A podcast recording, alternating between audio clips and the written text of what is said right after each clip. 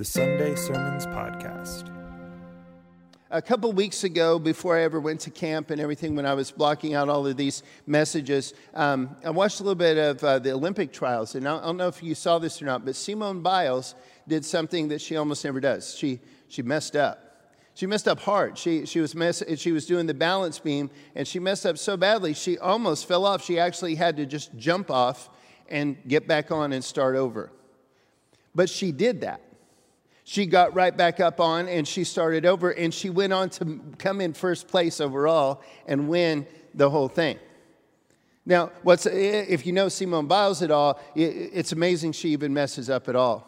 But what really inspired me and all the people that day was, was that she just kept right on going when she did mess up. And that's, that's really an admirable thing in, in itself that Jesus loves. It's called persistence. We experienced that at camp this week. Uh, by Wednesday, I think a, a, a prayer request went out, and I appreciate so much your prayers. We felt them. God answered those. But by Wednesday morning, uh, this week of camp, um, it was rough. It was getting rough. We had some kids that were just going home for no apparent reason. Uh, a lot of us felt sick. It, it was just, it, it just felt really hard.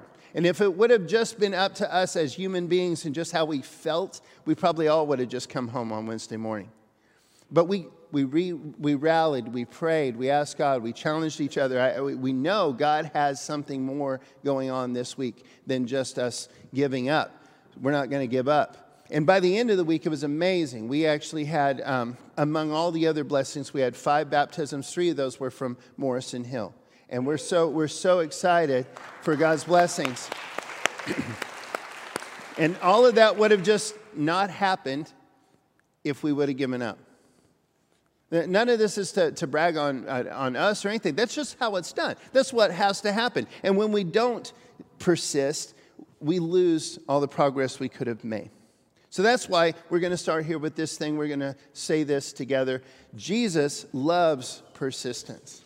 Uh, he loves us. That was so beautiful today. He loves us. But here's, here's something else. He loves what's real. He loves what's true. He loves the things that he know are going to be best for us, the things that get stuff done in the world. And one of those things is persistence. He talked a lot about that. Let's say it one more time. Jesus loves persistence. Almost all of his parables actually involve some sort of a process where that takes some time, takes some patience, takes some wisdom, and a relentless pursuit of a goal. Whether it's somebody trying to grow things in a garden or on a farm, whether it's somebody doing a job and being held accountable to do that job, that, that idea of persistence is one of the really common threads through almost every story that Jesus told us about his kingdom. He clearly values not only the things he wants us to do, but the idea of persistence itself. As always, we're going to start today with the clear meanings that Jesus himself gives us to try to understand these stories, and then we're going to build on that. And I also want to remind you there's endless depth in addition to these, but we start here. Luke 11. Then Jesus said to them, Suppose you have a friend, and you go to him at midnight and say, Friend, lend me three loaves of bread. A friend of mine on a journey has come to me, and I have no food to offer him. Now, really quickly, give you some context here. There's two things happening in this story. In their culture, this story would have had a lot more meaning than to us. Uh, one was the idea of hospitality. If you invited someone into your home, that was a much bigger thing than just a, a fun thing to do that night. That was a big deal. If somebody stayed at your home, I, I wish I could tell you more, but it, that, knowing that makes this and a lot of other Bible stories make a little bit more sense. It was a huge deal to invite someone into your home and share a meal. The second thing is they also have this thing, common courtesy, just like we do. You don't just endlessly mess with your friends, you don't take advantage of people. So both of those are happening here. The one guy's been required to offer hospitality, but he's kind of taken advantage of his friend. And you can see that in the next line. Suppose the one inside answers, Don't bother me.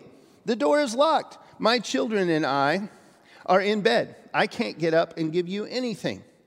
I tell you, this is Jesus talking, I tell you, even though he will not get up and give you the bread because of friendship, yet because of your shameless audacity, he will surely get up and give you as much as you need.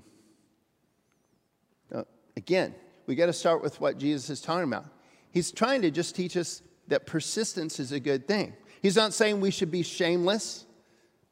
Do you understand what I'm saying? He's not telling us to, to take advantage of our friends. He's saying that even in a broken situation, even in a messed up situation, even when people are being selfish and rude and, and, and it's not all the way it's supposed to be, even in those situations, persistence still works sometimes. So, of course, being persistent in the things that God wants us to do and in our prayers makes sense. Another place to start to really get to depth of what these parables mean is, is what the biographers of Jesus actually say about it itself. They were there, they heard it. For example, Luke 18. Then Jesus told his disciples a parable to show them that they should always pray and not give up. He said, In a certain town there was a judge who neither feared God nor cared what people thought. There was a widow in that town who kept coming to him with the plea Grant me justice against my adversary. For some time he refused, but finally he said to himself, Even though I don't fear God or care what people think, yet because of this widow, I'm sorry, yet because this widow keeps bothering me, I will see that she gets justice so that she won't eventually come and attack me. I've heard people actually preach this, this story and say that the, the judge represents God. He doesn't represent God. He is a evil judge. He's not just. He's a bad judge. Jesus is saying even an unjust, corrupt judge will eventually grant somebody justice if they're pestered hard enough. He's not, he's not describing his father. He's saying if you pester even somebody who's completely selfish and wrong enough, sometimes that'll even work. Just imagine what will happen when you go to your heavenly Father who desperately wants justice on this planet. He's not saying God is unjust and hard to pray to. He's saying God is way better than this dude. And the Lord said, Listen, to what the unjust judge says. And will not God bring about justice for his chosen ones who cry out to him day and night? Will he keep putting them off? I tell you, he will see that they get justice and quickly.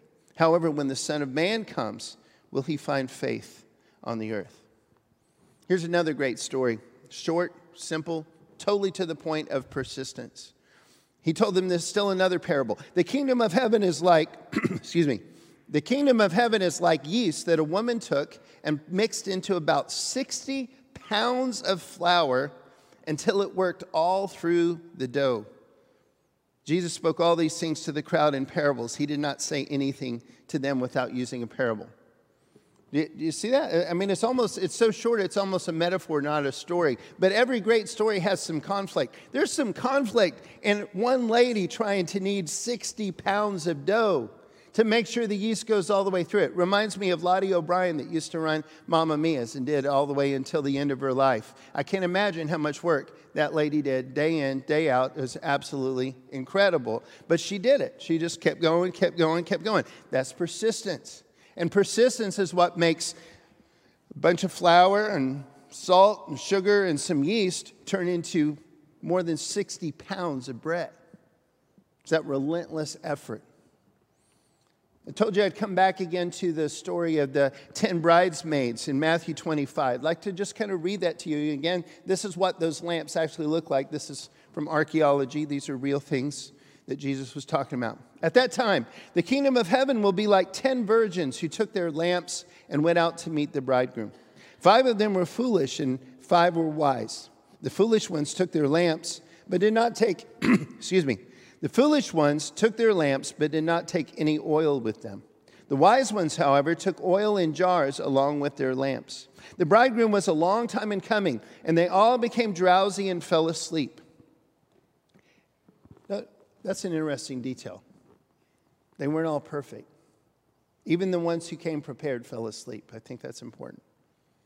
At midnight, the cry rang out, Here's the bridegroom, come out to meet him. And then all the virgins woke up and trimmed their lamps. The foolish one said to the wise, Give us some of your oil. Our lamps are going out. No, they replied. There may not be enough for both of us and you. Instead, go to those who sell oil and buy some for yourselves. But while they were on their way to buy the oil, the bridegroom arrived. The virgins who were ready went in with him to the wedding banquet, and the door was shut. Later, the others also came. Lord, Lord, they said, open the door for us. But he replied, Truly I tell you, I don't know you. Therefore, keep watch, because you do not know the day or the hour. One more time. So many layers of beautiful truth in this. Uh, one thing that uh, is worth considering is that very frequently throughout the whole Bible, oil is used to represent the Holy Spirit. We need the Holy Spirit to be able to do what God wants us to do. But we've got to always start with the context and what Jesus said he was talking about, what his biographers said he was talking about. And Jesus here himself says very clearly he's talking about the end of time. He's talking about us being ready and staying alert. Last week we mentioned this story, and that, that's really the point. He says it's about we've got to be ready when he comes back.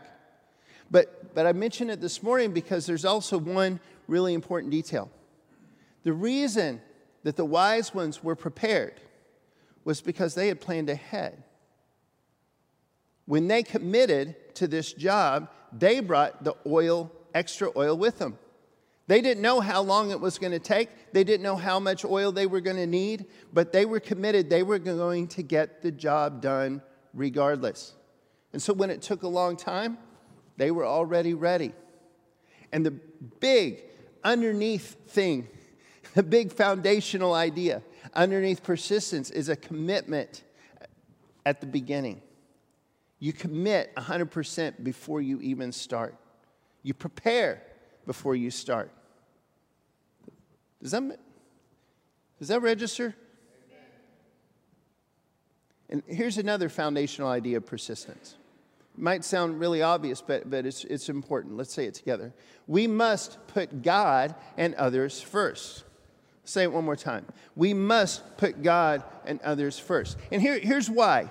When we focus on our own needs, when we focus on our own desires, if we're doing whatever we're doing for our any relationship we're in, any friendship or romantic relationship, uh, church relationships, things we're doing for the community, if we're doing it for the feels, if we're doing it for ourselves, if we're doing it trying to look good, if we're focusing on our own needs and desires, all of these things that are otherwise wonderful things actually don't do any good for anybody.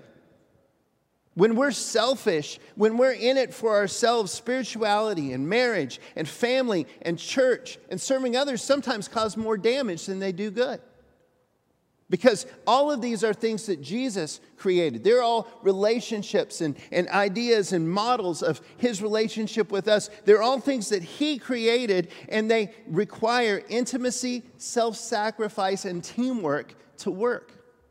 They only work when we're focused on other people. When we focus on God and on other people, all of these things work and everybody is blessed. When we focus on ourselves, it doesn't work for anybody. God's not pleased, the people we're serving aren't pleased, and we don't get our needs met, even though that's what we're focused on. It's one of the biggest misunderstandings in the world today is that we're taught to look out for yourself. Make sure that whatever relationship you're in, whatever thing you're in, whatever job you're in, that you're getting your needs met. You're, you're, you make sure people are treating you the way you want to be treated. Life just doesn't work that way. It does work God's way when we focus on Him and others. Even in grace, even in things that it's all about God, He he wants uh, you can see these ideas second chronicles 7.14 says if my people who are called by my name will humble themselves and pray and seek my face and turn from their wicked ways then i will hear from heaven and i will forgive their sin and heal their land the idea that we can just anybody can just come to god even if they're not his people, they're not called by his name. They're not repenting of anything. They're not sorry for anything. They're not changing anything. They're not committing to anything that he wants. But they can just say, hey, please forgive me from our sins. And God says, okay. That's nonsense. That's fiction. It's not real. It's nowhere in the Bible. It's the opposite of the Bible. Luke 11, Jesus again. So I say to you, ask and it will be given to you. Seek and you will find. Knock and the door will be open to you. For everyone who asks receives. The one who asks I'm sorry, the one who seeks finds, and the one who knocks, the door will be open. Every time I read this, I try and remind people in the original language that that, that verb ask means ask and keep on asking relentlessly. Same with the other two seek and knock. You, you ask and you keep asking. You knock, you keep knocking. You seek, you keep seeking. It's all about persistence. Jesus says, Which of you fathers? Again, he's not comparing God to a bad father. He's saying, even bad fathers get this. Imagine what God gets. Which of you fathers, if a son asks for a fish, will give him a snake instead? Or if he asks for an egg, will give him a scorpion? If you then know you are evil, how, if, though you are evil, know how to give good gifts to your children, how much more will your Father in heaven give the Holy Spirit to those who ask him? And here's the third big thing we got to understand. There's several of these, but persistence is so key, and we've got to remember all of these things. Let's say, it, say this together. Giving up ruins everything. One more time. Giving up ruins everything. I don't care what you're working at. I don't care how long you've worked at it. I don't care how much dedication you had at some point. If you quit before it's done, you've lost the whole thing. You've wasted your time the whole time the thing doesn't get done. Are you with me? Eh, that, that's just, that's so common sense. It's real, but that's how it is. There's literally, a lot of times we quit because we're afraid of failing, but there are only two ways to guarantee failure. One is never trying in the first place, and the other is quitting. And Jesus tells us in several different ways over the course of all the scriptures and all these stories that if we try our best, He's not so much worried about the specific results as the trying our best part. That we're investing what He's given us, that we're taking it very seriously, that He's given us whatever time or resources or relationships that He has given us, and we're investing those for Him. It's not that we're going to be all held accountable for the exact, that we all get the exact same results. We're all going to be held accountable for using what He gave us. If you've got extra, he's going to wonder why you spent that extra on just you every time. If you've got extra anything, time or emotion or, or, or money or anything, he, he's, he's saying, you, you, you know that's, I'm expecting you to bless the world with that. But giving up, when we give up, we forfeit all the progress we've already made and all the progress we could keep making. Winston Churchill was not a Christian. I don't like all of his language, but man, he was good at leading people through a big war. Here's something he said was, if you're going through hell, keep going. I think that's really good advice. Dr. King is somebody I really respect. He said this If you can't fly, then run. If you can't run, then walk. If you can't walk, then crawl. But whatever you do, you have to keep moving forward. The Apostle Paul said this with the help of the Holy Spirit Let us not become weary in doing good, for at the proper time we will reap a harvest if we, if we do not give up. Would you read that one out loud with me, that whole, that whole passage there? Let us not become weary in doing good, for at the proper time we will reap a harvest if we do not give up. And what happens if we do give up? probably not going to get that harvest. Giving up ruins everything. Here's the, uh, the last one. We're going to end with some hope here, some, some joy. I'll wrap up with a, a little bit of other stuff too, one more story from Jesus. But this big idea, I need you to say this with me faith, hope, and love create persistence. Faith, hope, and love create persistence. Here's what I mean by that. When we truly build our lives on Christ's teachings, when we genuinely focus on God, and on others. Persistence is more of a byproduct of that than an additional thing to add to our list. In other words, you can't help but persist if you really care. When you understand how important something is, when, you, when you're doing it for somebody else, for God, or for others, when you understand that other people, God and others, are depending on you, you can't help but persist.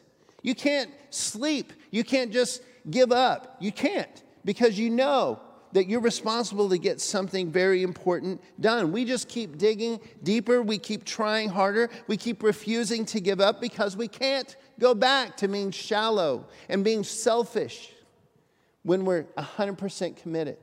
If we really believe, so much so that we take action, that's faith. If we really believe, so much so that even in the darkest moments, we're holding on to what's really true and we're, we're thinking and setting our hearts and our minds on what's to come. That's hope. If we really do set our hearts and our actions in the direction of God and others, that's love. And when we really do all of that, persistence is almost automatic. You can't quit when you really believe and you really hope and you really love. I believe that's why Jesus said those are the greatest. Because it's the only thing I know of that pro- produces the kind of persistence Jesus loves. Another story, set of stories we keep going through this series is that of Tolkien and his friends, the Inkling, C.S. Lewis, and several others. Part of why they were so successful for so many years and in so many different ways is because they worked together for a really long time. They stayed at it for a really long time. It wasn't just a couple of glorious years. They, this was a lifetime of relationship and work and prayer and collaboration. It was really cool. And in the stories they wrote, we see this. For example, again, from The Lord of the Rings, there were two characters, uh, Merry and Eowyn, that I'd like to highlight, highlight today. Merry was one of the hobbits, probably one of the least qualified to be on the team, the Fellowship of the Ring. He, he didn't really have any big, specific responsibilities. And yet, because he stayed in the game, he stayed faithful the whole time, he actually ended up playing a crucial part in several different situations simply because he never gave up. Eowyn was one of the uh, royal family of uh, King Theoden that we talked about last time. And even when he was seemed to be completely beyond hope, she was still faithful to her people. And even when she was rejected in many different ways and told she couldn't participate, she was not allowed to even try. Eowyn still stepped up. She still had the courage and the unwavering resolve to go out and do what needed to be done. The two of them actually ended up teaming up at the end and made a massive impact. Here's why neither of them were in it for themselves. They simply could not, listen, they could not give up. They could not do nothing while their friends went to war. One last story. Again, I told you you'd come back to this last week. It's the story of the sheep and the goats. It's more of a metaphor, really. As it starts, Jesus actually doesn't say, once there was a shepherd or something like that. He actually is saying, this is me coming back. This is what it's going to be like.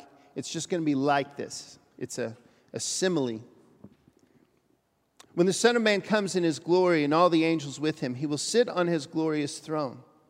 And all the nations will be gathered before him. He will separate people one from another as a shepherd separates the sheep from the goats. He will put the sheep on his right, the goats on his left. And then the king will say to those on his right, Come, you who are blessed by my Father, take your inheritance, the kingdom prepared for you since the creation of the world. For I was hungry, and you gave me something to eat.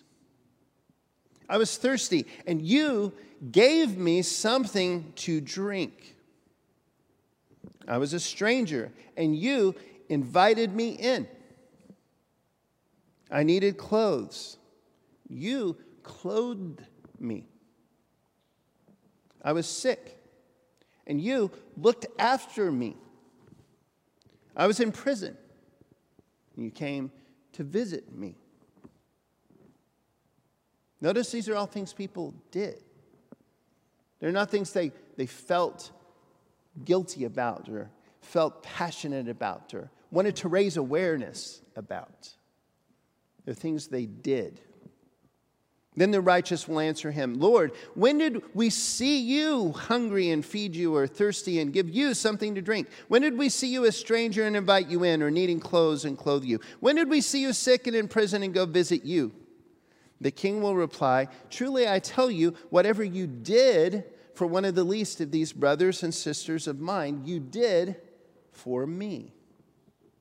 And then he will say to those on his left, Depart from me, you who are accursed, into the eternal fire prepared for the devil and his angels. Notice this is not a parable. This is not a fictional Hades kind of situation. He's telling us here exactly what's going to happen. This is him talking about what's real. Eternal fire prepared for the devil and his angels. That's the real hell. That's not a metaphor, that's real. Just wanted to point that one out.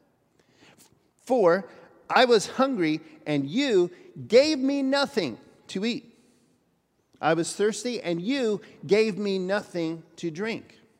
I was a sorry, I got lost. I was a stranger, and you did not invite me in.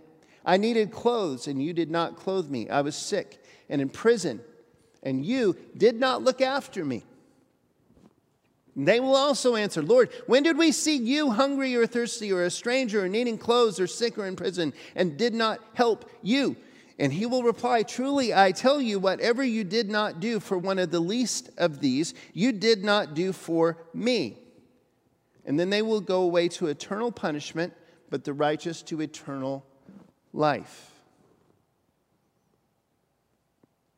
Let us not become weary in doing good. Let us not become weary in doing good. For we will receive the, proper, the harvest at the proper time if we do not give up. This morning, as we wrap up together, I, I hope you hear again a message of hope and conviction, not condemnation. I'm not trying to judge anybody. I'm not trying to say that everybody in our group is just wrong and selfish and terrible people, and everybody out there, wherever you are, I don't even know who's watching today. But here's what I know if we're shallow, if we're selfish in any way at all, that's not going to work. What will work is when we are selfless, when we focus on God and others. When we, like Jesus, learn to love persistence because we know that that's what works. When we have real faith and real hope and real love, and that kind of automatically pr- pr- produces persistence in us. When we, like the wise virgins, we come prepared to go the long haul the day we make that commitment. When we, like the sheep, in the last story, we actually get stuff done. We don't just kind of feel convicted about it. We go out these doors and we actually do those things. That's the hope. That's what I'm asking you to make a commitment to this morning. No matter how much you've already done that, I'm asking you to take it to the next level. Watch what God does. As we stand, as we sing, if you've got a public decision to make, I invite you to make that. Please make it. Please make it and let us share in that. Let us celebrate with you. Let us welcome you. Let us baptize you. Let us do whatever needs to happen. But let us all make that commitment as we come before God right now.